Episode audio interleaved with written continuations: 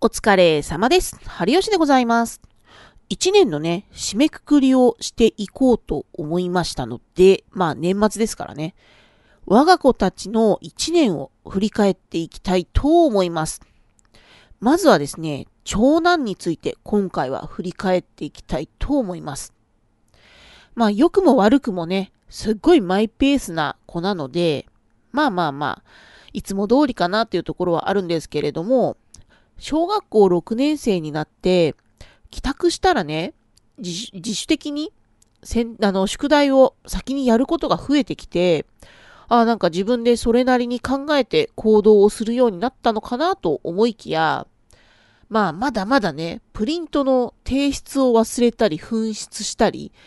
まあなかなかなくならないですよね。一時期結構ね、プリントの未提出も減ったなとは思ったんですけど、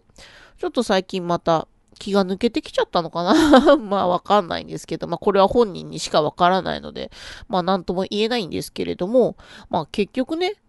6年生の最後まではね、ちょっとそういったところで気が抜けないなぁなんて思いました。まあ今考えれば小学校の時、まあ小学校1年生の時、入りたての時にもうすごかったんですよ。筆箱の中身。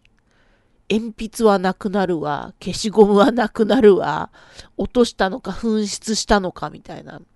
もうね、一週間筆箱の中身を確認しなかったら、もう下手すると一本しか入ってない時があるんですよ、鉛筆が。何をどうしたらそうなるのかって全然わからなくて。いや、まあそんな状態からね、ちゃんとね、学習の準備もしたりとか、うん、一応ね、自分でやれるようになったっていうのはね、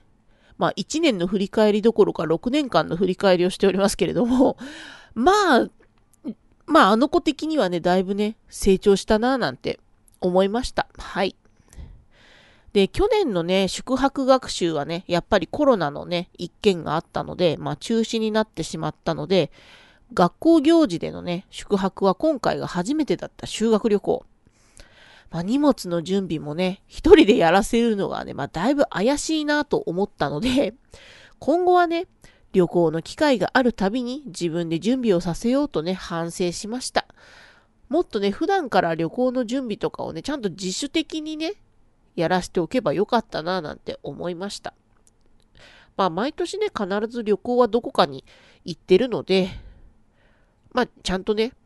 自分で考えて、荷物をこう、選ぶ。そういうところからね、やらせていかないとダメだなって思いました。ついついね、親心がこう、前に前に出てしまって、あれ持ってきたの、これ持ってきたのってなっちゃうんですけど、うん、難しいですよね、その辺のね。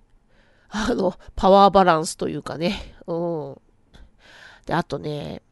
親の目をかいくぐってスマホの権限をコントロールしたりしてたんで、まあ子供にね、出し抜かれないように気合を入れたいと思いました。まあ、その、権限のコントロールっていうのはなんてことなくて、私のタブレットを、あの、下のね、チビたちに貸してたんだけど、その中に Google のファミリーリンクっていう、あの、子供のアカウントをコントロールするアプリを入れっぱなしにしてたのよ。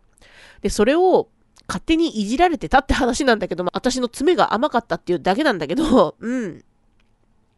まあよく見てるよね。こういう時にね、うん。Google からほら、設定が変わった時に、メールが来るシステムっていうのはありがたいよね。すぐ気づいたもん。まあ、まだまだね、私もね、こういうところではね、負けてらんねえなと思ったので、ちゃんとね、やっていきたいと思います。まだまだね、10代の小僧にね、出し抜かれるわけにはいかんのですよ。来年もね、私も頑張っていきたいと思います。